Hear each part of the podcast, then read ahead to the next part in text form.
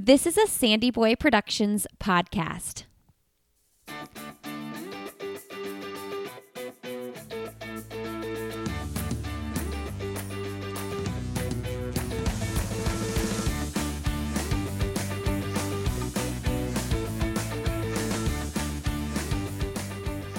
Hey, everybody, welcome to I'll Have Another podcast with Lindsey Hein.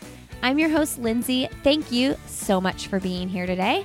Today, you're listening to episode 240, and I'm talking with Des Linden.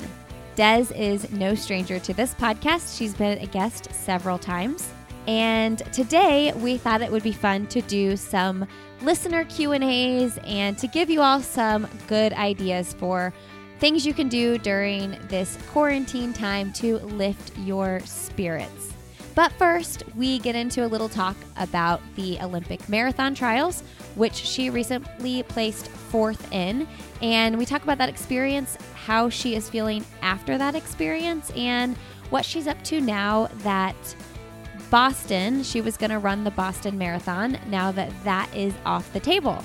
Now, if you are new to running, new to this podcast, and want to learn a little bit more about Des, you can hear from her on this podcast in episode 97, episode 148, and episode 171. And just in case you are new to this podcast and to running and to all things Des Linden, she is a two time Olympian and she did win the Boston Marathon in 2018. I'm really excited for you guys to hear this conversation with Des. But first, I want to thank a sponsor for this podcast. Sponsors help make this show possible, and today's sponsor is Defunkify. Defunkify is a liquid laundry detergent that will get the funk out of your smelly workout clothes. Defunkify is a safe detergent. It is bio based and scented with essential oils that crush odor, smell amazing, and are proven safe EPA safer choice certified. I don't know about you, but my laundry gets stinky with four little kids here. These loads of laundry need a little bit of extra help, and Defunkify is the answer. They also have odor remover sprays and stain remover, which you know I'm using that stain remover all the time. Now, if you haven't tried it yet, I highly recommend trying it. You will not be disappointed. You can go to defunkify.com and use the code ANOTHER at checkout to get 25% off your first order. Again, that's defunkify.com. Use the code ANOTHER to get 25% off your first order. And do know that when you support a sponsor of this show, you are directly supporting my work. So for that, I thank you. And if you enjoy this episode with Des, please consider leaving a rating and review on iTunes or wherever you are listening.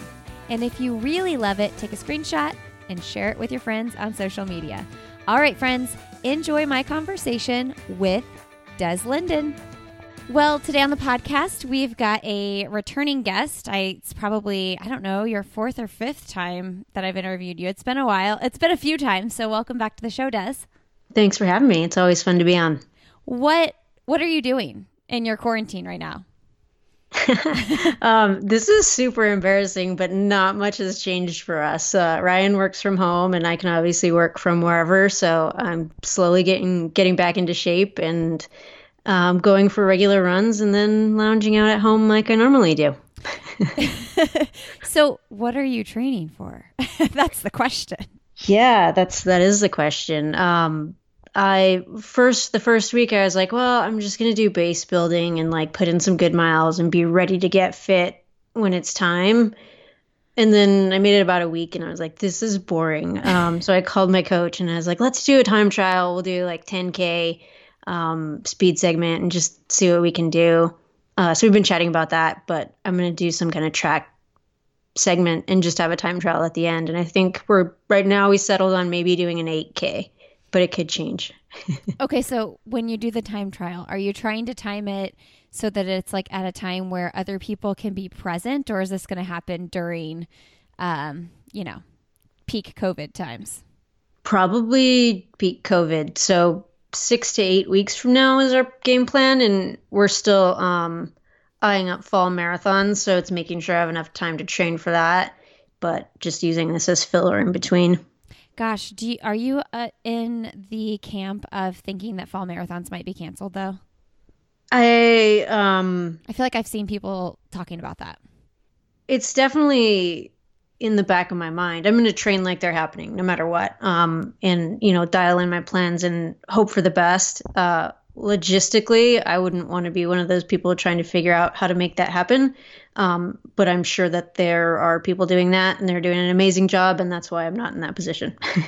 yeah, I wouldn't want to be in that position either. And I think that's a good idea because it's like during this time, if everything feels so crazy and out of whack, and if we can just like carry on as much as we possibly would be otherwise, that'll bring some normalcy to our lives.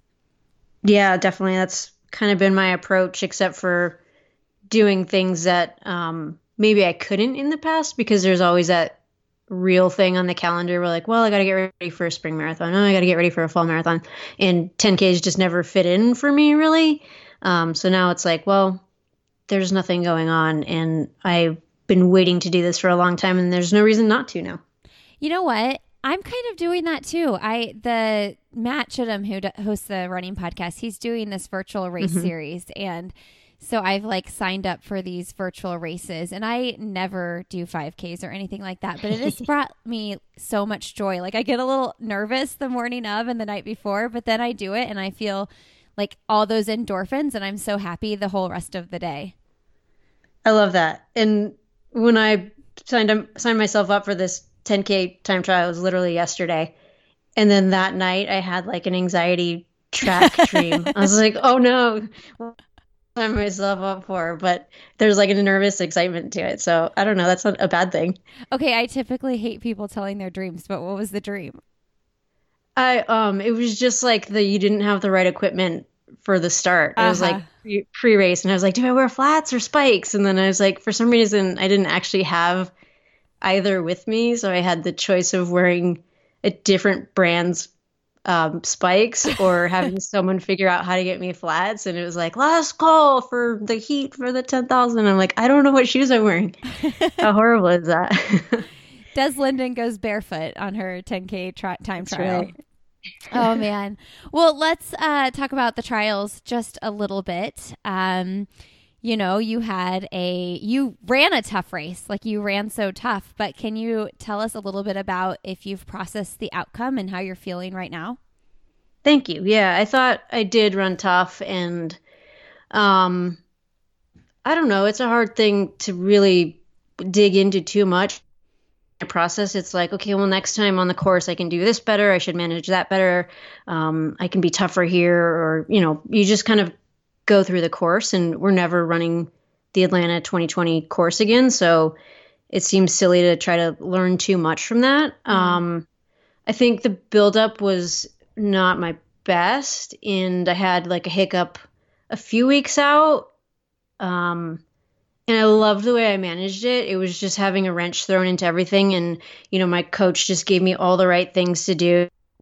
Um, in we balanced everything just right and i wouldn't change a thing about how i prepared for the race and like the direction and the momentum i had going into it. Um, and i was talking i was on a podcast yesterday as well but i was kind of talking about this for the first time. Um, but at that point in the build up uh, mentally i was like i'm screwed. Mm-hmm. um, like i'm not going to make this team and the conversations and the visualizations i was having with myself were what's it going to look like to miss out? Like, um, how are you going to respond to that? Like, what's that look like and feel like? Uh, so it's not a great spot to be in mentally to even let that in your head. Um, you know, still like felt like I had a shot to make it. And so I think when the race got really tough, um, I allowed myself to be okay with it. It was like, okay, like I know how I can process this. And it didn't change how hard it was afterwards to not make it. So I wish that I had never let that conversation in my head. Um, I don't know if it would have changed the outcome. I don't think that I could have, you know, found 11 more seconds, but I just wish I hadn't um, kind of given up in believing in that dream even for a few weeks because maybe, you know, and that's the lingering thought, maybe I would have fought a little harder. there were like rumors flying that you had the flu. Can you bust that, or did you ever have the flu? I did have the flu. Okay. So I'm and yeah, it was it was a tough time. Um, but everyone has hiccups in training, right? So like I and I'm really pleased with how I managed it. And um, it was just being so disciplined um, the last and getting the work in, but not going overboard where you have a setback um, fatigue wise and gaining fitness, but not screwing up your taper and all of these different things. We managed every single one correctly. Um, but in hindsight, it was that conversation with myself where I was like, oh no, this this ruined my shot. Um, and and I still had a great shot. I wish I just hadn't uh, thought that mentally. Yeah. Um, I heard in one of the like the post race interview when you were uh, talking to whoever the people are, like right, the media right after. Um, mm-hmm. Somebody asked you, and I, I laugh at this because I'm like, man, as an interviewer myself, I've definitely stuck my foot in my mouth sometimes. But somebody was like, when did you feel like you didn't have it in the race? And you were like, well, I mean, I got fourth, not 17th in the race. So you didn't ever feel like that and we kind of as spectators saw you leading a lot of the race so um, i would love to hear you talk about that a little bit and I know, you know, Laura Thweatt had so much, um, she did so much work in the race as well. So, can you kind of talk about running with her and what that looked like? Yeah, uh, that whole race was just so fun. I mean, the crowds out there were incredible.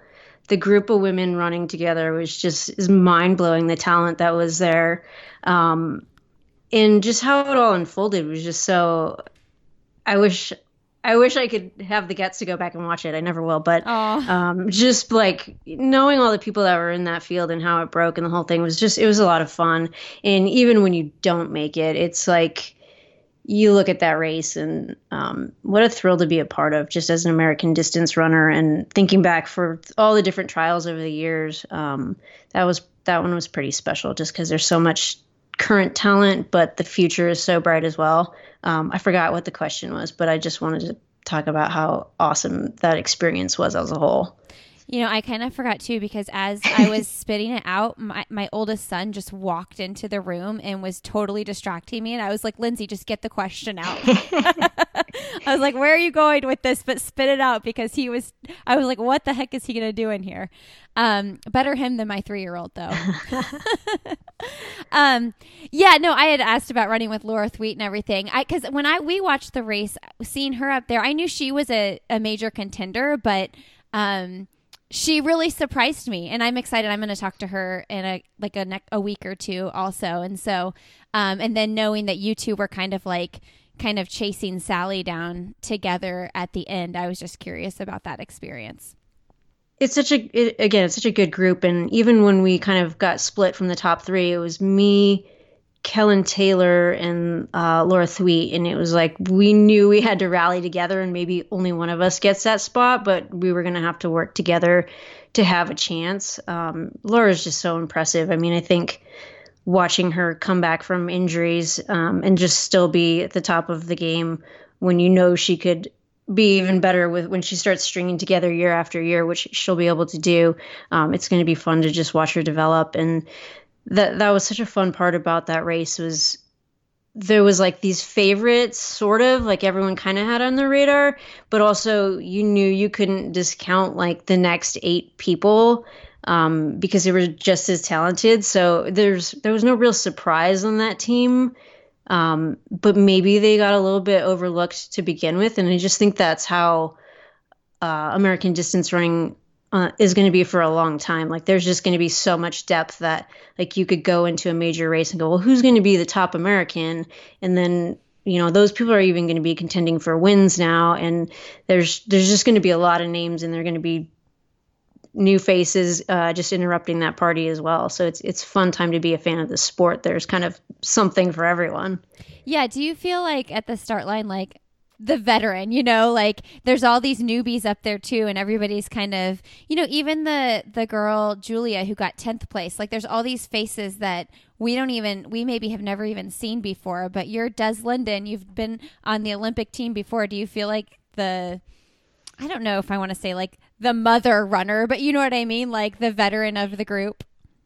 Yeah, I and I almost feel like guilty at times when I'm like, well, I'm just gonna tuck in because it's windy. I'm like, don't be a baby. Like, why are you letting like the younger kids do the work for you? You should be out there dictating things. Um, but also on the flip side, like, I don't really think they're overly respecting me. It's like whatever. It's just another body to beat. So uh, it was an interesting, and I definitely felt like the love, but also my own age because I, I, feel like there was so much crowd support. And it was like, well, this is the one person we've known for a really long time. So, like, there was a lot of cheers for me where other uh, younger runners, I think, will have to like build that fan base. And they're certainly on their way, but it was kind of funny at times. So, you hear people, you do you hear people say your name?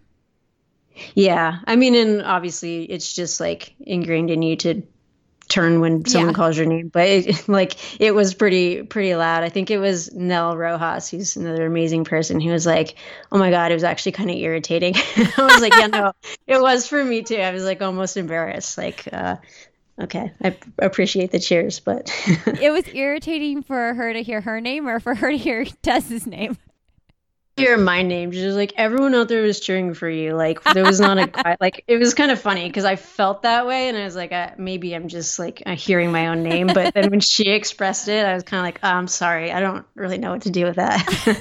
That's hilarious. And it was like she's just pick, picking on me, like poking fun. It wasn't like a serious thing, but it was kind of funny. Yeah.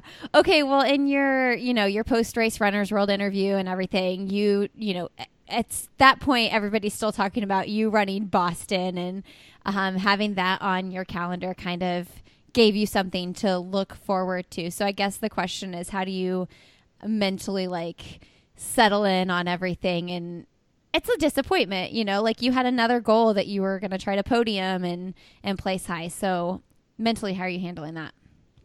Yeah, that was um, almost more difficult because it was kind of like, okay, well I didn't hit the goal, but I do feel like I have really good momentum right now. Um, and, and because of that sickness, like I'm in a position where I can still build on this and like go capitalize a little further down the road. And I actually felt like it was all teed up very nicely. Um, came came back from Atlanta to Phoenix and went out and got in a really nice 18 mile run, like probably within a week of the trials. Wow. Uh, and I was like, okay, this is I'm in a really good spot right now. I was pretty excited. Um, and then the chatter starts, and you're like, oh, mm. realistically, this probably isn't going to happen. And so, um, took a break. You start to like mentally process, like not only losing the opportunity to go like capitalize on this fitness and kind of build that momentum again, um, but also is like, oh yeah, you just missed making the Olympic team, and now there's not really anything in front of you to go like redeem yourself. So it was that was almost tougher for me because it made me process like two losses at once. yeah.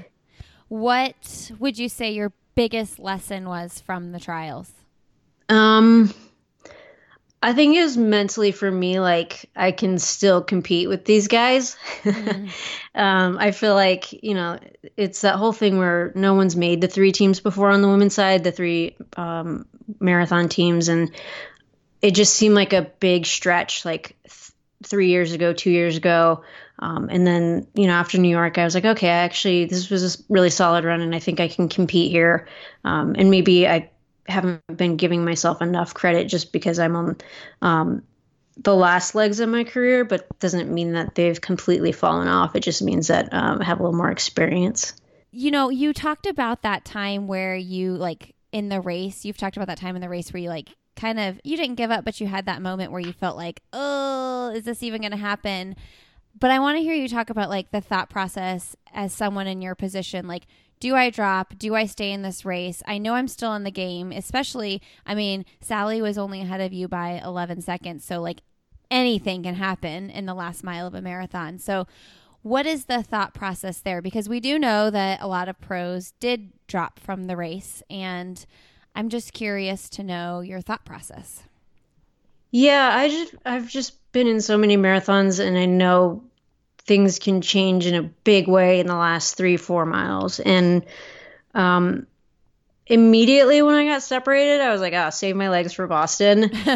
and that was probably like a, you know, 25 meter like, okay, I'm just going to jog it in or whatever.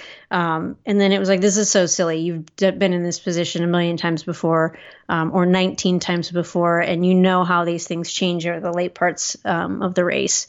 So it was a really quick, like, feel sorry for yourself, and then like, no, no, rally. Um, you, you know, you can still run people down. And uh, people talk about my consistency in the marathon. And I think that it's really just understanding that you have to compete for 26.2 miles. Like you can't um, mentally settle for any time in there because a lot can happen. And so, you know, when I stand on the line, I'm prepared to compete for those two and a half hours. And um, maybe if I get kind of soft on myself for a little bit, then that's my bad race. But if I'm engaged in competing the whole time, then those are my good days. And um, I'm consistent because when I take the foot off the gas, it's maybe for a quarter mile. And, and that's kind of um, why I've had the, I guess, success or at least um, consistent consistency in the marathon over all these years. So, and I don't fault anyone who felt like they fell off and was like, well, I can try to finish as high as possible, or I can get ready for the 10K. You know, mm-hmm. I don't, I, mm-hmm. that's a big decision. I think for me, if I had had that in my head ahead of time, then as soon as it got difficult, I'd be like, okay, like, let's just scrap this because I know that the 10K is out there or something else is out there. Um, and and I was kind of worried about that even with Boston, just because mm. it's like, mm. well, now I'm not. I know I'm not going to make the team, so let's get ready for Boston. And I did do that, but it was just short enough where it was like, no, no, you're you're right here. Focus on the now. Like, don't get too far ahead of yourself. Yeah, that's a really good point about Boston. Yeah, I know. I heard uh, Kellyn Taylor say the same thing. Matt Chittum asked her about that, like having a backup plan. And she was like, I would never go into the race with a backup plan because that would give me an out the second I started losing, you know, control of my thoughts in my head. Yeah. But then she yeah. did go on to say she was going to do the trial. You know, like, yes, now right. that I didn't make the team, I do want to do the track trials because I want to make a team. But um, just having that, like, thought going into it. Right. And it's not a knock on anyone who right did have that like lined up because that just means you're an incredible athlete. Like to have like a really great shot at the 10 and the marathon in the luxury of being like, well, if I don't make it here, you know, then I'll just go make the 10. That's I get that. I totally understand it. Um I just, you know, I think that so much can change late that maybe, you know, if those people dug in assume they they were healthy and they weren't you know hurting themselves um, the, maybe they would have been you know chasing third without even realizing um, that those late miles would would have changed so much or you know maybe they're finishing fourth and I'm you know in fifth by five seconds or something like that just it's it's crazy how much can go in a million different directions those last two to three miles yeah and finishing fourth you're the um, alternate, right? So do you go? Like, is that what that looks like? Yeah, I think um, it's a it's a weird process. Like it's like literally you have to sign your spot away, and um, obviously as someone who's been hurt and seen that mm-hmm. uh, roll down and what's on the line, like I wouldn't fault a first timer um, who could run and wanted to give it a go. I suppose if you had like just had a hip replacement or something, it might be hard to fake it out there. Um, but yeah, I mean, it, certainly if someone decides to go in the 10 or, you know, just doesn't think they're ready to perform or how they want to represent themselves or whatever it may be, I'm, I'm certainly going to be ready to ready to roll. What was your biggest surprise from the trials? Yeah, I think probably just the numbers in that lead pack. Yeah. Uh, people just taking risks and um, maybe they hadn't performed at a sub 230 level in a while and like, I don't care, I'm just going to go for it. Or people who um, just totally had a breakthrough day because they put themselves in it. And, you know, I think moving forward, forward, they'll have success from that. It's just taking chances. So it was, it was impressive to see how big that group was. And then uh, I haven't watched the men's race, but seeing like I was would look across the road um, when they were going by, and that pack was incredible as well. So I think the men's race and how fast they ran that was pretty incredible as well. Yeah. Okay, so do you know in the fall what marathons you're eyeing, if marathons in fact happen. Yeah. Um, I don't know if I'm allowed to announce anything, but mm. definitely gonna do a fall. um, I was super intrigued by the double. I don't know if that will be in the cards, but like the time frame from um, like Boston to New York would be really, really similar mm. to what the trials to Boston was. So if that's something that like is exciting in a couple months, um, I haven't ruled that out either. But yeah, firm answers soonish, I guess. Okay. Hey, friends, I'm going to take a quick break and thank a sponsor for this episode, and that is Lily Trotters. Lily Trotters are my favorite compression socks. They are cute, they are functional, they are strong enough for a marathon, comfortable enough to wear for hours, and pretty enough to wear almost anywhere. Not to mention, thin enough to fit into your favorite shoes. I wear these socks all the time.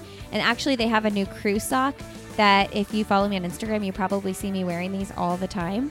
The crew sock I have is the Bon Bon Blue Crew. I love them so much. And you all can save 25% off your order at Lily Trotters on all non sale items when you go to lilytrotters.com and use that code another. All right. Thank you, Lily Trotters, for supporting this episode of the podcast. Make sure you check them out, lilytrotters.com, and use the code another at checkout. And while you're at it, hop on over to Defunkify and try out that laundry detergent as well. Defunkify.com.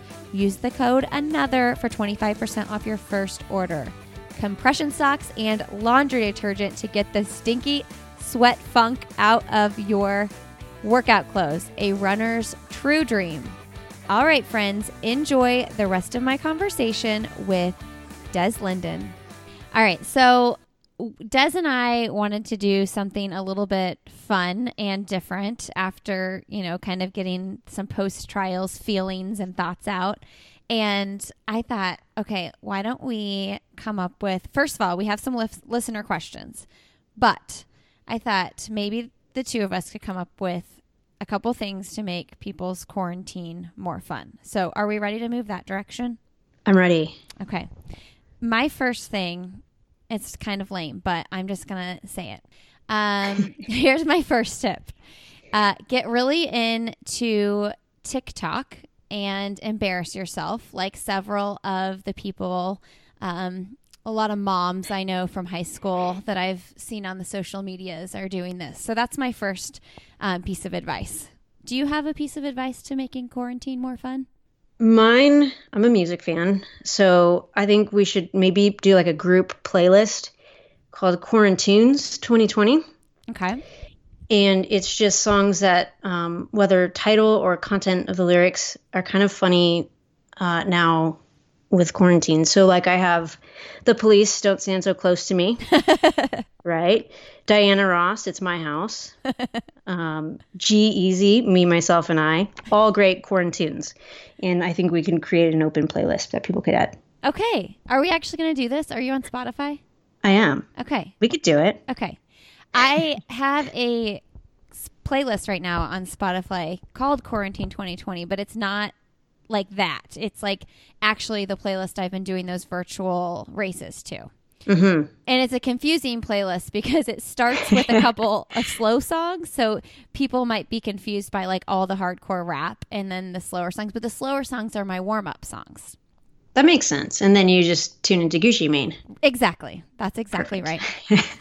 um, okay. My second fun thing is and I tweeted about this, and this tweet is like the most popular tweet I've ever had. Mm. And so I thought that it was well worth sharing that we need to all sit on our front porch and cheer on runners as they run by on their casual everyday runs as if they were like going to break the tape at a major marathon. Like act like they they are finishing something really big. I love that. Would you make signs as well, or yeah. just the cheers? I think signs we, would be cool. I think we need to do signs too. And my exact tweet was simply new favorite thing sit on the front porch with my coffee and cheer on runners as if they were in a race. I like it. But I think for the quarantine, for this like specific topic, we need to go extreme. We need to get cowbell. We need to make signs. We need to maybe even get in costume. you know. So Saturday morning, guys. That's that's my um, that's my goal for you for all of us to do. I like that. Do you have another one? Um, okay, so there's a lot of uh, virtual happy hours or like meetings going on with people, and there's apps to play these games. Mm. I did this with my sister, but I like this one. Uh, this game we did. Um, we do homestays a lot for events, and in Falmouth, I stayed with this family. It was really great people. They had their whole family there, and they played this game.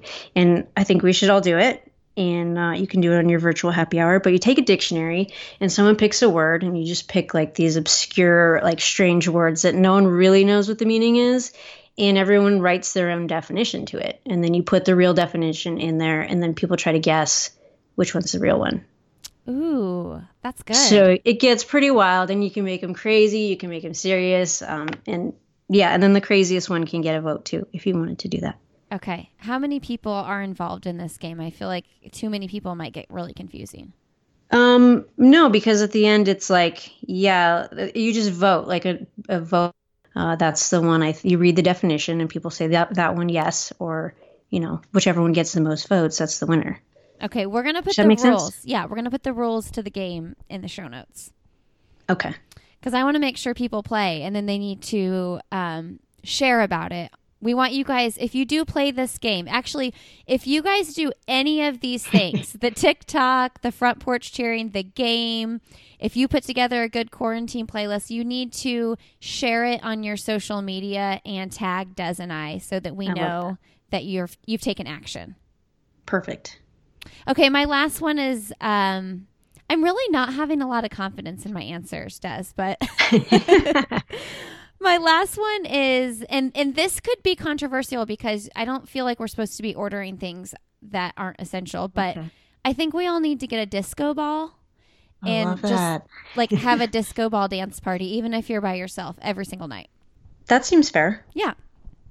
Would you put it on TikTok or is it like a totally private thing?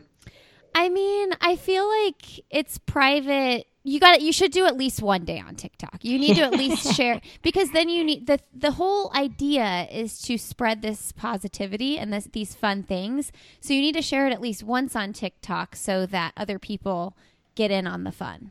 I like that. I think uh, you could do the same thing with karaoke. Yes. right? I didn't have a I didn't have a third one. Um, but I think it's well, Ryan and I have had a conversation last night, and I feel like there's something behind this. Is like sitting down with people and having face to face conversations, but um, also lists. I really like lists, and so last night we were talking about like the three worst decisions you've made in your life. Oh um, you know, where you're like, I probably should have died in that one. and we went through them and it was pretty funny. So I feel like we could just come up with like different challenging lists to have conversations about. Okay. Are all Sorry. are all of your are all of your things on that list confidential? Um, no, they're all like getting in cars where not a single person in the world knows where you're going or where you are and being Uh-huh. like, wow, this was like a really poor decision. This is not very well thought out. Um, there was an expired visa in a foreign country where I knew literally nobody. Um, and I had to bribe my way out of it. Got out okay. And then, like, because Ryan's number four, all of his were really similar. And then his number four, and I would put this pretty high on mine too, but it was hang gliding. It Ooh. was like, I don't know why I did that. That was like miserable. And I just hated every second of it. You know, I so I'm not a risk taker in terms of things like that and I will never forget my friend who's a Navy SEAL who obviously has jumped out of like hundreds of airplanes was like Mhm. if I did not do this for my job, there's no way in hell you could get me to skydive. so I was like that's all I needed to hear to know that I am never That's- going skydiving. That's about it. Yeah. Hang gliding was, it was so strange. And Ryan's guy was like, his name was Coconut. Trust like a guy named Coconut. You're falling hard, bro. So you never. What was your guy's name? Yeah. I don't know, but he owned the company. He was super nice. I was like, I feel safe. yeah, I think I'd I'd want to go with him. Yeah. I, I think I just automatically move to the next person if the person's name was coconut. In fact, Right. We're going to take a rain check here. you know, I think that if I were to make that list, this is it's not really comical because it's kind of like scary looking back. I think it would be. There were a couple times in high school that I probably got in a car with someone that shouldn't have been driving, and I would think I think that that would be my answer for times I most likely could have died. Yeah. Not that's always scary in yeah, hindsight. not moments I'm proud of, and I'm like, well, should I be proud because I wasn't the one driving? But looking back, I'm like, ooh, that those that was not good, Yeah. not good. What a dumb decision. Dumb dis- that's why I am a firm believer, especially now being a mother, that kids should not get their driver's license when they're 16. that makes sense. There's Uber now too, like just Uber. That's true, for sure. Okay, the other thing before we do the listener questions, I sent, did you, uh, let's see, what was it? Oh, three things to lift people up. Did you have, did you do any of those? I do I have all three. Okay, so I'll go first. Okay. My first is a song, and every time this song comes on, I don't know what it is. I just like, ah, I feel like peaceful. And it's Creedence Clearwater, As Long as I Can See the Light. I love that song. So go play that song, everybody.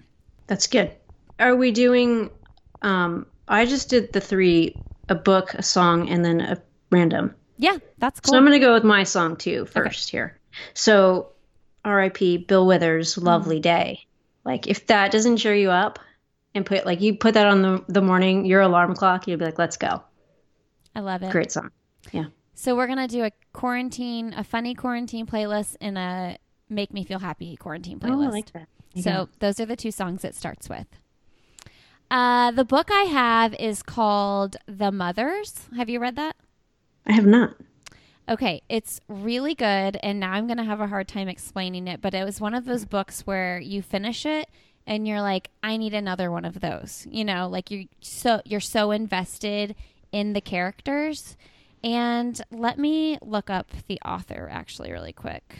Mhm. Um, and another fun thing about this book is I think one of the reasons I love it so much more is that I actually got it at a like local little bookshop when I was in Jacksonville for a race and I think the fact that I bought it at a local little bookshop made it feel more special.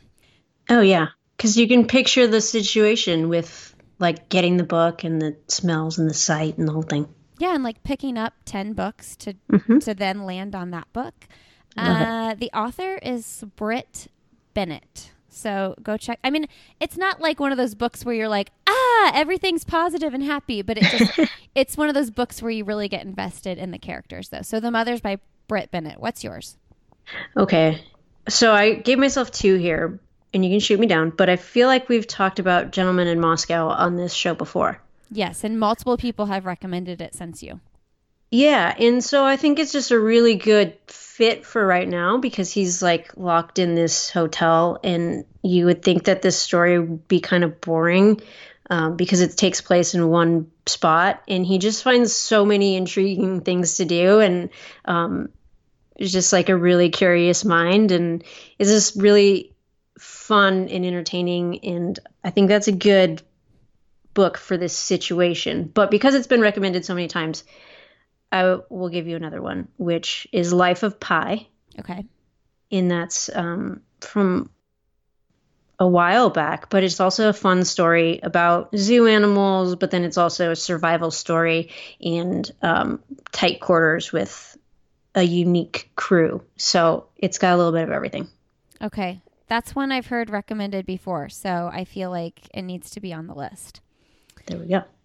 So my third random, it's not really random because it's just a TV show, but uh, Little Fires Everywhere is a. Ah. Did you watch it I have not. or read the book? No. So I'm usually a have to read the book first kind of person, like Big Little Lies, any of those shows that uh, books that get turned into series. Like I'm like really, I'm committed to reading the book first, but. Okay. I needed a good quarantine binge and I hadn't read it yet and I was already invested in two other books at the time. So I was like, I'm just going to binge some Reese Witherspoon as a, you know, snotty suburban housewife and It was really good, and I'm really sad because it's over, and I'm hoping that it, you know, like I don't know if another season's coming or what. It's on Hulu, but it's a good binge-worthy series. That's so good to know because we just finished Big Little Lies, and and then this looks very similar. Um, and Reese Witherspoon, so that was next on my list. But I don't have Hulu, so now I'm gonna have to get it. Yeah, you have to splurge the seven bucks a month to. Oh my to do gosh! And can I just add a extra thing on to that? The Spotify playlist for Big Little Lies is knockout good. Really, If you're if you need a good playlist, like the music on there was just fantastic. So I like- have the theme song on one of my running playlists, mhm. and every time it comes on, I'm like, this doesn't really make sense in this playlist, but I really like it. that theme song there's is a mood good. to it. Yeah, it is good. Okay. Yeah, the whole playlist is good. So Okay. check those out. I haven't checked that out. I will. Um, okay, did you have one more?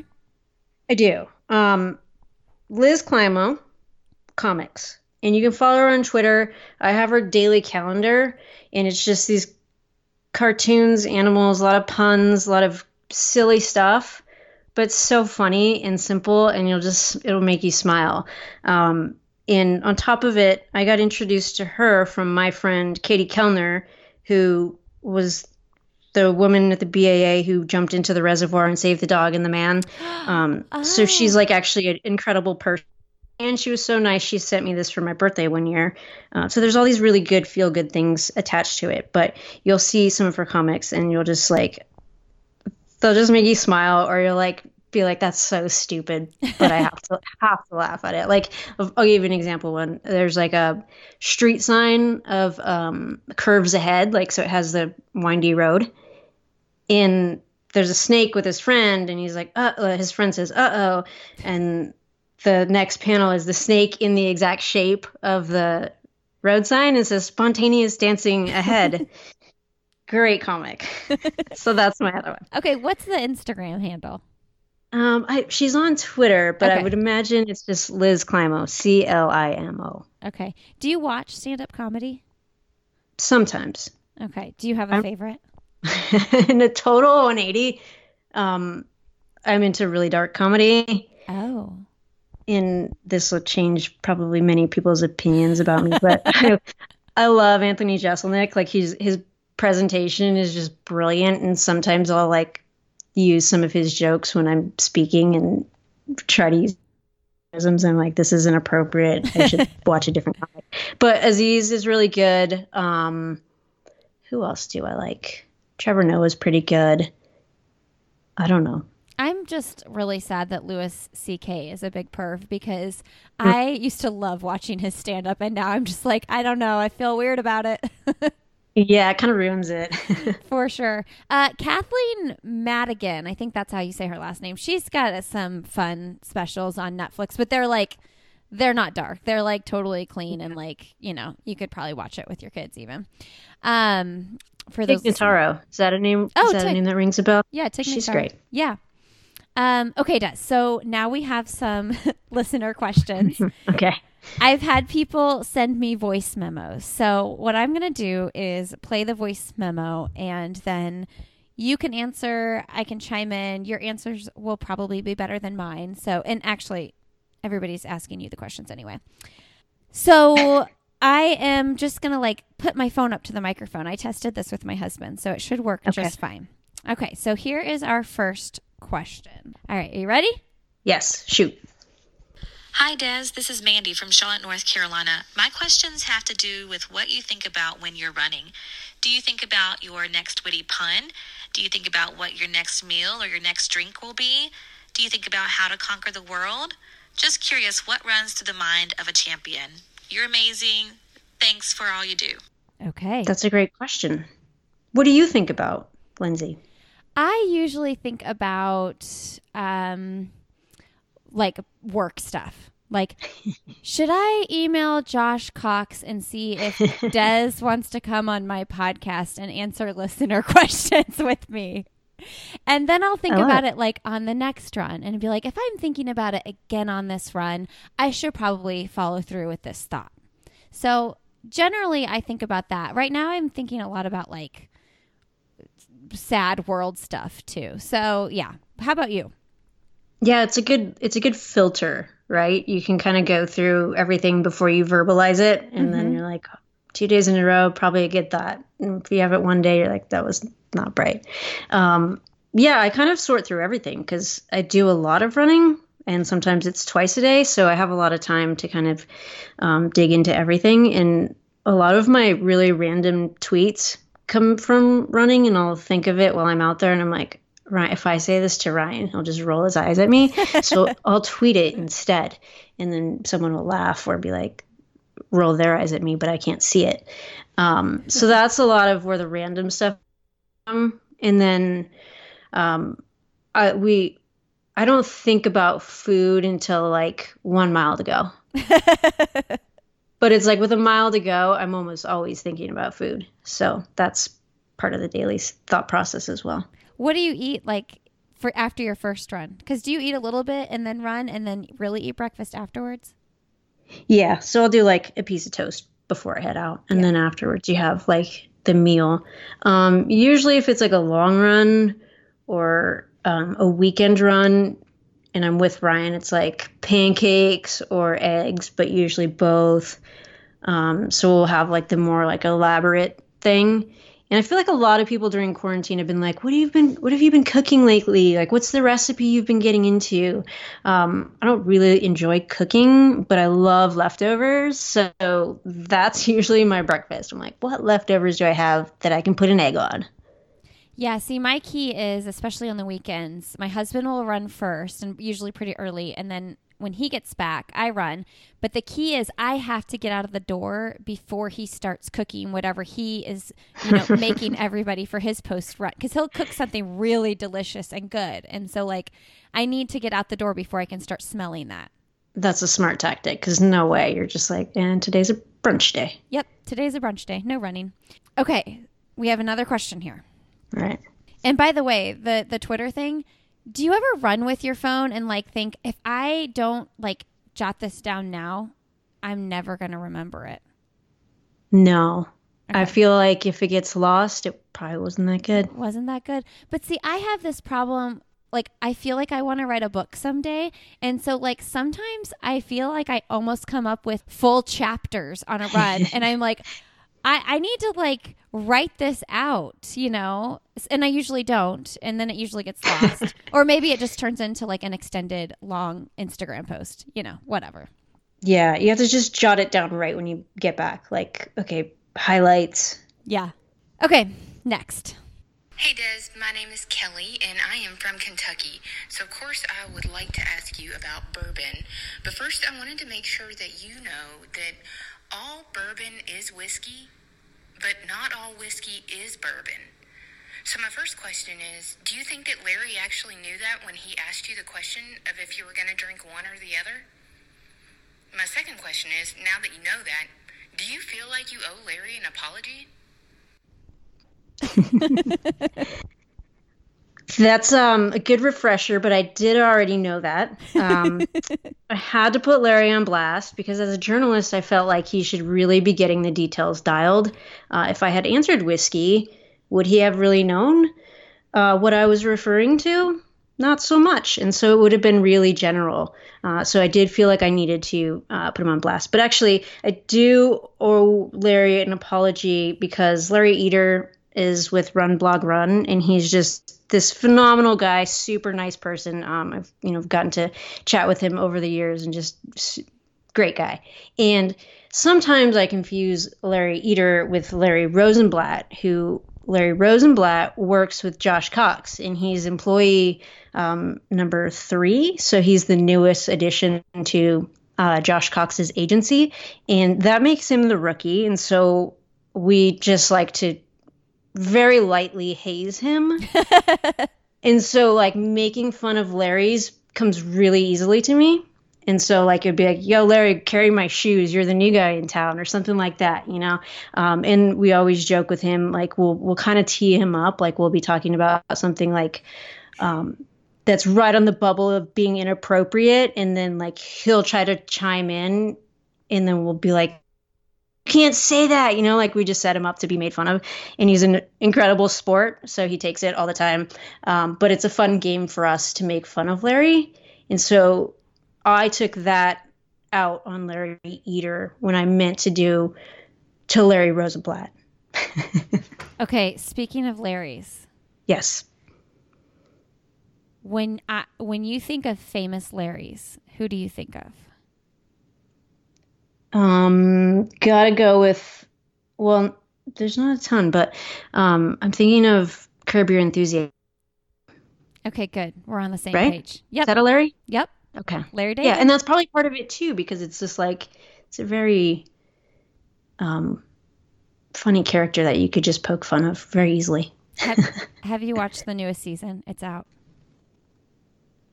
So I just got into that very recently. I've watched like three episodes, and it's hilarious. Um, but I've seen mostly the new ones.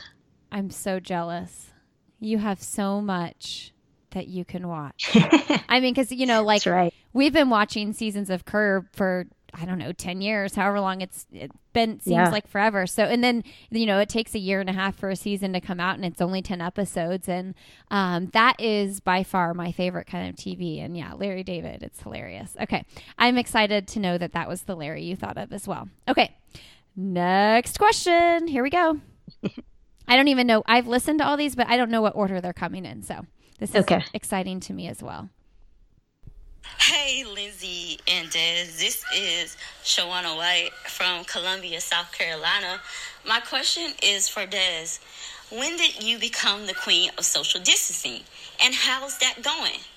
Also, if I wanted to be part of this club, does it require me to be six feet apart? She's been a guest on the podcast. That's so great. Um, I became the queen of social distancing in high school, probably not by choice. Um, but yeah, you know, just not a lot of plans on Friday nights. And so it's treated me well over the years, and I'm very prepared for this moment. Um, no, I'm, I'm a total introvert. And so it's, this is easy for me, and I can totally uh, amuse myself and be at, alone for a very, very long time. And so I'm thriving right now. But if you want to join the club, um, you do have to be six feet away. And um, sorry, then that's just the rules.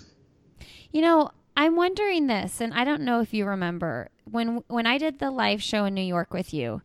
Did I go in for a hug? Do you know? Ooh, Because I'm a big hugger. are you? Oh yeah. And I don't think so. I feel like you were probably. Oh, I don't know. I'm I'm not sure. What would you have done had I gone in for the hug? Do you are you like when someone goes in for a hug? Are you like, ooh, what are you doing, or do you just embrace it? You just embrace it. Okay. Um, I'm more of a side hugger. I may I might have like gave you like an arm. You know, I'm trying to do it, but you're not like with me. So so maybe like like yeah, like an arm, uh, one arm hug. Because I always go full in for the hug, and I know that like there are times when you're already in, but you're like, oh, I wish I could have like I wouldn't have started this, but I'm in, so I have to finish. You know? No, it's it's great that people feel so comfortable, and a hug's a good thing. I don't think there's anything wrong with it. Um, but I probably wouldn't initiate it. Okay, you're not a hug initiator. Yeah. Um, and then is your husband is Ryan an introvert too? What's or is he the more social one? What does that look like? Oh my god, he's like the biggest extrovert, and it's so funny because we'll have like we'll be in the exact same situation, like same conversation, and I'll walk away and be like, "That person is weird. I don't know. I just wasn't feeling it." And he'd be like, "Oh my god, we exchanged numbers. We're gonna hang out later." And like everyone's his best friend, and I'm like, maybe I'm just super skeptical. I'm like, I don't know about that person, but everyone's his best friend.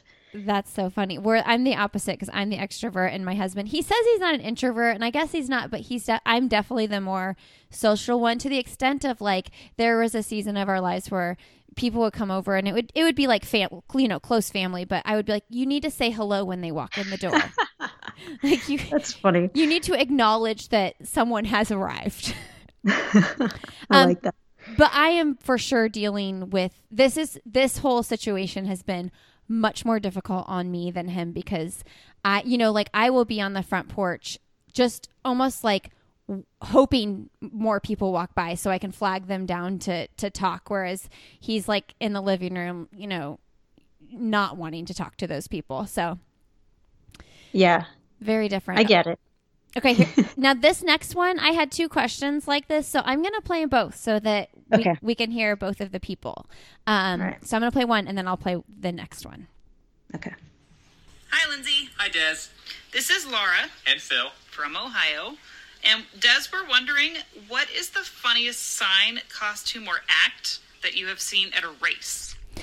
Hi, this is Alex Munson from Virginia, and I was wondering what your funniest or favorite race poster or something that someone has screamed at you during a race. Um, tell us about the best one you've seen. There's some good ones out there. Okay, we can combine the two. Okay. Um, there are some great ones out there. Uh, I, the the don't trust a fart at 22 is always like hilarious. I always laugh at that, and it's old news, but I'm like it's just funny. So that's one of them. And because there's two questions, I'll answer with two signs. Um, L.A. Marathon for the trials, super hot. Um, everyone's just like melting out there, and there was a sign that said "Hurry up, I want to go to the beach," and I thought that was fantastic. That's a good one. yeah. I'm trying to think of race signs, and I, I can't actually think of one right now. So I'm not. I'm just gonna forego answering that. Okay, Okay. and they weren't asking me anyway. So next question. Hey Des, when you're home in northern Michigan, where do you like to do your long runs? Also, what's your favorite bar or restaurant in Traverse City? Thanks so much. Hope you're doing well. Okay, she didn't say her name, but I know that is from Mimi. Okay. Um, so we're in the Charlevoix area, and we just use all the dirt roads out there. Um, some amazing rolling hills and just quiet dirt roads that not a lot of people are on. I am on Strava, so you could look them up, I guess. Just don't be hanging out there waiting for me because I try to mix it up, and then you might miss me. Um, Or don't be a creeper.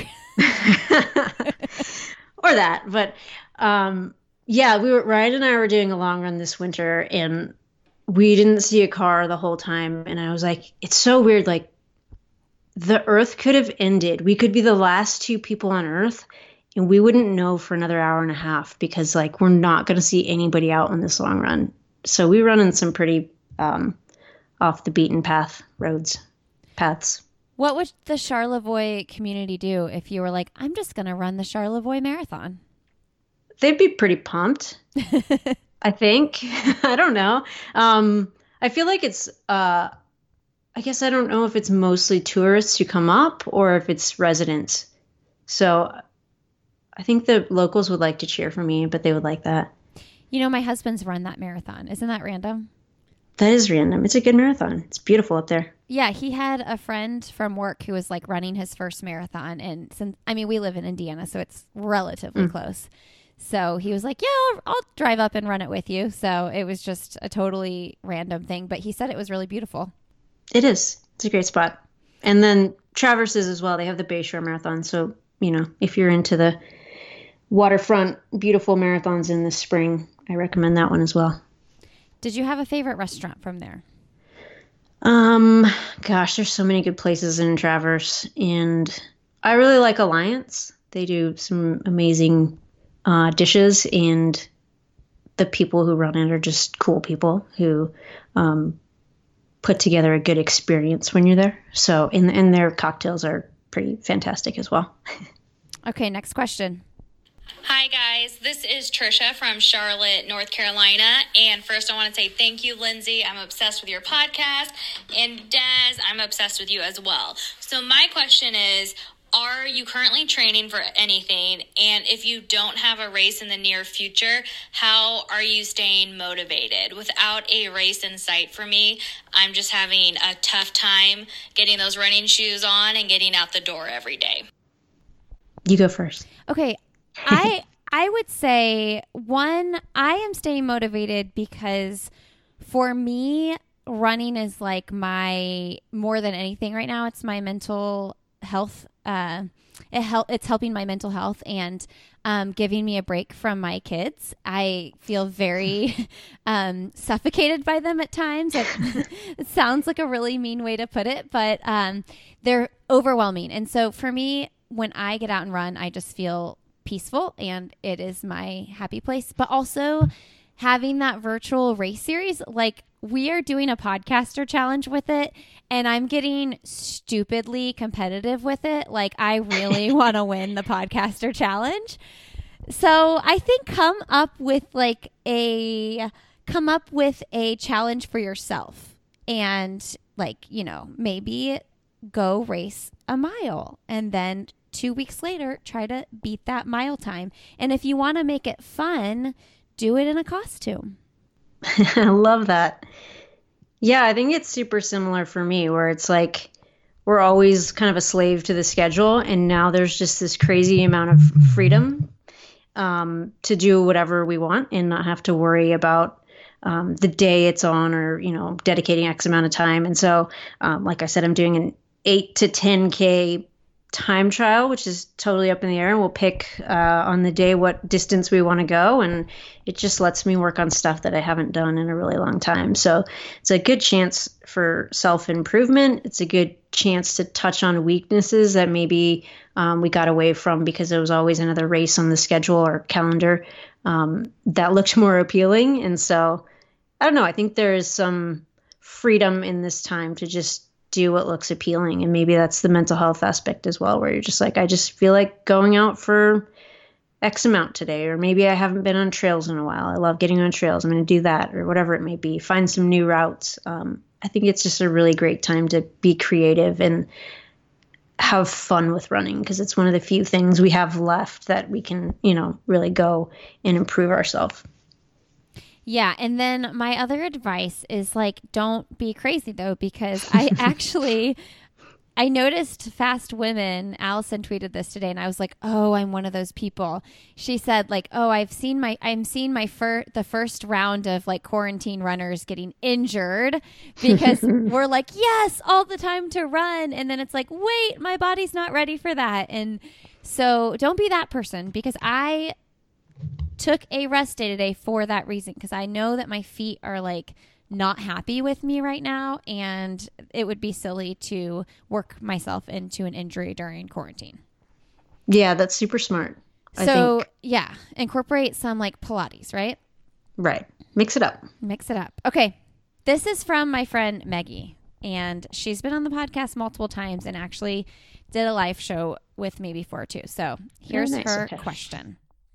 Hey, Lindsey and Des, this is Maggie once again, and I've got my last question, which is if you are at a bar for a lot of hours and you can only play one song in the jukebox and it is going to play nonstop the entire time you're there, what's the one song? Conversely, what is the one song you hope isn't the one that is on repeat for the entire time you're at the bar? Have fun. I love that. Um, that's such a hard question, and I'm going to be honest. I did listen to some of these ahead of time, so I was semi prepared. But I don't know. I, that's I'm trying to picture mood and the whole thing. Here's what I came up with. I would go with John Fogerty, "The Old Man Down the Road." Um, you could karaoke to it, totally doable. You could dance to it, um, and it's got like a sweet spot of like jam out tune to it. It's not like too heavy. It's not too light. It's just like a, I think it's a nice, um, endurable song. See, that's the problem with this question is that what is the vibe in the bar? Right? Mm-hmm. Like, are we standing up with our drinks and like bouncing around talking to different people? Are we all like chilling in one booth and like kind of staying in the same area? Like, is are the lights up? Are they low? How much are we drinking? There's a lot of questions she that I have for this. Yes, it's a it's a tricky one.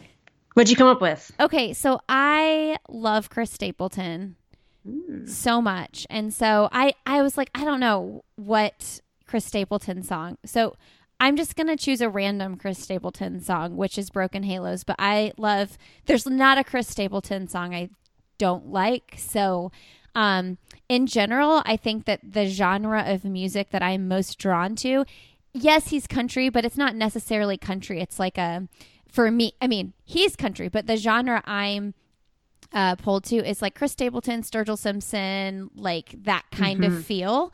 Um, so that's what I'm going to go with.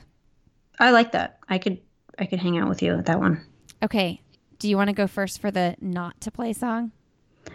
Um, honestly, any of those like ones by the presidents of the United States of America, like "She's Lump" or "Peaches" or like, oh my God. Even answering this question, I'm like, I hope that's not in my head. Um, okay, so I have two answers. Okay. One is my husband is like the biggest Pearl Jam fan of all time. And love I, yeah, I love Pearl Jam. There's a lot of songs that I do love, but there are a few songs that I'm every like every time I get in the car, he changes the XM radio to w- the Pearl Jam station, which is station 22. Mm-hmm. And it is on no matter what if he's been driving. And so a couple of Pearl Jam songs I do not want to hear are The Whipping. Do you know that one? I'm sure I do. Okay. And then there's one, I don't know if it's called this, but it's something about a black circle. And it's like so loud and obnoxious. I feel like, and our house is already so loud and obnoxious. Anytime those songs come on, I'm like, are you kidding me? Do we need to add to this chaos? It's extra stressor. Okay. And then I'm clearly very passionate about this question. Um, the next one I have, I have really strong feelings about this. Okay. It's the safety dance. Do you know that song? no. Okay. Let me just play it for you really Okay. quick so you know. Yeah, I need to know. You need to know. Hold on. Okay. You'll recognize it. Oh God, yeah. Okay. I already know it. you already know. Okay. So the story though is that I don't like that song. My sister doesn't know I don't like that song. and she loves it for some reason. And at my wedding, she requested the song to the DJ. Okay, so I'm like, okay, fine. One time, whatever. I go like have a drink, I get off the dance floor, go mingle with some people. I am not kidding, like 45 minutes later, that song is on again. And I was like, you know, because you you have this like vision of the vibe of music you not want at your wedding, and I was, how is the DJ think it's okay to double play a song? Right? You can't play two, a, a same song twice. There are too many songs. There's no need to replay a song. And so my sister was definitely hammered. and I just have to think she must have been sweet talking that DJ, right? I think that's hilarious. like the worst song ever. Let's just keep it on rotation. Every 45 minutes, I need you to play this song. And I was Here's yeah. here's a hundred bucks. and I was like very sp- I was one I'm one of those people that I am like so obsessed with music that I was very passionate about like you know, we need to be playing OutKast, we need to be playing mm-hmm. Johnny Cougar Mellencamp because I'm from Indiana and yeah, so I now for the rest of my life the safety dance is going to have bad memories in my banned brain. banned Yeah. from all playlists. Do not put on that put that on the quarantine playlist, please. No, and there's lots of good picture proof of my sister not being sober at the wedding. Um, okay. I think we have two more questions. Okay. Hey, Des and Lindsey. This is Lizzie. Um, Des, we need to pick your brain about this whole work from home situation. So, I feel like as a professional runner, you're used to working out of your home and being productive. But I'm a lawyer, I'm used to going into the office. And now we've got Zoom and teleconferencing and all these newfangled fancy ways to get work done. So, what happens if you forget to wear pants to a Zoom meeting? Or, like, has Ryan ever come into a video screen in a compromising position while you're doing an interview. I mean, these are the issues that a lot of us find ourselves facing now for the first time. And I feel like you can help us because you're the queen of pacing. So I am on the struggle bus with when do I switch from coffee to wine during the day? And how do I figure out which are my morning snacks and which are my afternoon snacks. I mean, we really need your help to try to pace our days appropriately while we're stuck in quarantine. So, any advice you can give us mere mortals would be fabulous. Thanks, you guys. I love that. That's so good. Um, Ryan's never been in a compromising position in my Zoom chats, so I'll just clear that up right now.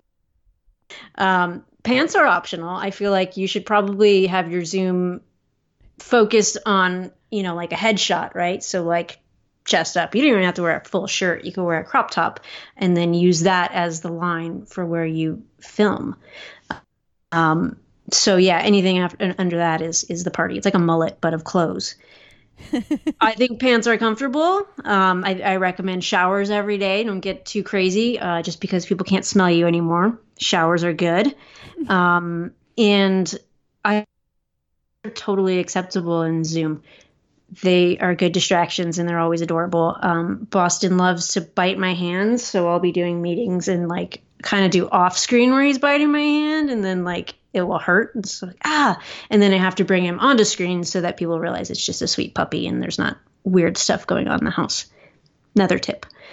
Um, as far as snacks, I don't think there's a time for what type of snack. Every minute can be snack time, and any snack time can be any type of food. Because I like leftovers for breakfast. Big fan of that. And so I think it just really um, throws the whole scheduling out the window. And you can do uh, breakfast or dinner as well. So it gets super confusing. No rules there. Um, coffee to alcohol. I am having coffee right now. It's 4:40 p.m. um, I'll probably have coffee until six, and then transfer straight to an adult beverage. Um, just try to hydrate during the day as well. And there's some hydrating qualities in coffee, but maybe have some water just for general health. You'll feel better. Um, and electrolytes too. This morning I walked down the stairs and my calf cramped. I was like, I need to hydrate more. So keep things in mind. Are your you, tips, Lindsey? Well, my question is do you drink coffee in the morning and then like, you know, do your day and then you're like, this is my afternoon coffee? Because this, I cannot drink coffee at 4 p.m. because even if it doesn't affect me, I will make up in my head that it affects me and I won't be able to sleep. Oh, that's funny. Um, no, so I have a pre run coffee, and then I have a post run coffee, and then I have coffee with my breakfast, and then I have a coffee while I read my book. And then if I'm doing a meeting at say 2:30 or 3:30, I would have a coffee. Um, and then maybe would have like an espresso drink you know, around five or six just to make sure I've had enough coffee. and then it can't be good for my heart. I, and then I would transfer over and be like, wow, I'm really wound up. I need to unwind with a cool beer. Do you really drink? I mean, because I have early morning coffee, go for a run. I like to do a post run coffee, but it doesn't always happen. And then I try, I do like a mid you know, like a 1 p.m. coffee. Yeah. Are you really drinking that much coffee? I think it's probably half that amount because I don't actually finish every cup. Like sure. my pre for sure goes, and then everything else is like, uh, it's gotten kind of colder than I would like. I'm gonna make a fresh one. Um, so then I'm nursing those throughout the day, but I pretty much always have a cup of coffee there's until I switch over. meetings like for this, for instance, like I really wanted to have coffee to do this call. Like I like to have a coffee for a call or an interview, mm-hmm. but it's it, we started at three thirty. So instead, I opened a LaCroix because I was like, well, it's a little too early for you know a glass of wine. Whereas last night I had an interview at seven, and so I was like, I will have a glass of wine with this interview. Um, so I'm drinking a boring LaCroix, which is kind of disappointing. Nah, I think that's okay. I mean, honestly, I've had my coffee here the whole time and I've sip. So, but does it give you comfort? There's like, that. The cup makes me feel yes. comfort. That's what it is. It's the cup. Maybe you should put the LaCroix in a mug. That's what I should do. What what mug are you using? Do you have like a cute phrase on it or anything? Um, yeah, it's a stack of dogs, uh, all like lined up on each other, and then it says "Up and Atom." Oh, that's a good one. Okay, yeah. I think we have one more question. Oh, was I supposed to give advice on snacks? Yes. I don't know. I Lizzie, I am not the woman to ask. I was stress eating veggie straws with two of my kids at 9 a.m. this morning because the other two had me literally in tears trying to homeschool. So Oh, no. at this point, I'm eating chips for breakfast. So um, I just don't think you can go wrong. I think that's fair. Okay, last question. Hi, Des. This is Molly Turner from Chesapeake, Virginia. Um, I was wondering, since this whole social distancing thing has begun a couple weeks ago, uh, what is the earliest that you have started drinking on a given day? I'm trying to figure out when exactly this social distancing started. I'm going to probably go with 5 p.m. I don't think I've been too aggressive. I will say um, when we when we assumed Boston was going to be canceled and it was post trials, I was out in Phoenix and um, Josh was out there and Larry was out there and we were going to spring training games. Um, and that was like Bloody Marys with breakfast, purely medicinal. But it was also like my downtime. Like that was like, okay, race isn't happening and you got to take a break. So, and you're really sad. So let's go have some fun. Why is it that we as a culture are like, it's okay to drink in the morning as long as you have tomato juice or orange juice in your beverage? I don't know. I think it's just more delicious that way. I don't. Uh, I'm not sure I would crave like a beer. It's just so okay though. like if it's I, the hair of the dog situation though. Yeah, like if I am sitting at the airport or for brunch and I have a Bloody Mary in front of me, I feel like it is perfectly acceptable. But if I, yeah, if I had like a beer in front of me, I'd be like, eh, I might have a problem. Yeah, unless you're in Vegas and then you know anything goes. Yeah, but Also, airport airport rules. yeah, there's no rules. Different time zones. Um, but also like it's funny because you're drinking literally drinking vodka, you know, and really like a five percent beer would probably be less intense. Well put. Thank you, everybody, for submitting these questions. I thought that was a fun and different, different thing to do. Super fun. I liked the um, teaser on Twitter. That made me laugh. Oh, I forgot to play his. Can I play his? Absolutely. He's gonna kill me. I told so I explained to Glenn. I said, "Hey, I think this would be a fun idea. I want to try this." And he said, "I said I don't know if people will understand the kind of questions I'm going for." And I said, "Can you I'll tell you what I want to do and can you come up with one?" And so here is Glenn Hein's question. Okay. I asked him to re-record it because I was like, "You said um and like too much, and there were too many pauses," and he was like, "I'm not re-recording you. that." Yeah, he was like, "Absolutely not." Um, and for those who listen who support my show on Patreon, Glenn and I do uh, Patreon episodes once a month, and there's a good percentage of Patreon people who are just there for Glenn. I love it. Okay, here it is. Hey, uh, Lindsey and Des, this is Glenn Hein from Indiana, Indianapolis, Indiana. I guess this question is maybe for uh, for Des, as being um, married to a, a fellow competitive runner um, and athlete who um, may uh, compete from time to time in various challenges. What advice would you give Lindsey in kind of overcoming the um, the mental anguish of being defeated by her husband thoroughly in the uh, Rambling Runner uh, virtual race series, not once but twice in the last two weeks? Thanks. So good. Now let me just explain that. I yeah. I need to know. yeah. Okay. He's a much faster runner than me. Uh, I did beat him in our very first marathon in 2008 Nice. by solid 10 minutes. And then he realized, like, he figured out how to run and, like, how to work hard. and so his marathon PR is 249. My marathon PR is 311. So we've got a really big gap now. Um, and so in each of these challenges, he guesses how much he'll beat me by. So in the 5K, it was like a minute 30 and I ran like 2012 and he ran like 1830. And the 10K, then he was so crazy and he said he was going to beat me by three minutes and 30 seconds. And I was like, no, no way. And so I ran like 41 38 and he and then he finished. So I go first and then he goes and everybody says you should go he should go first because it's easier for him because he's chasing he knows what time he has to get.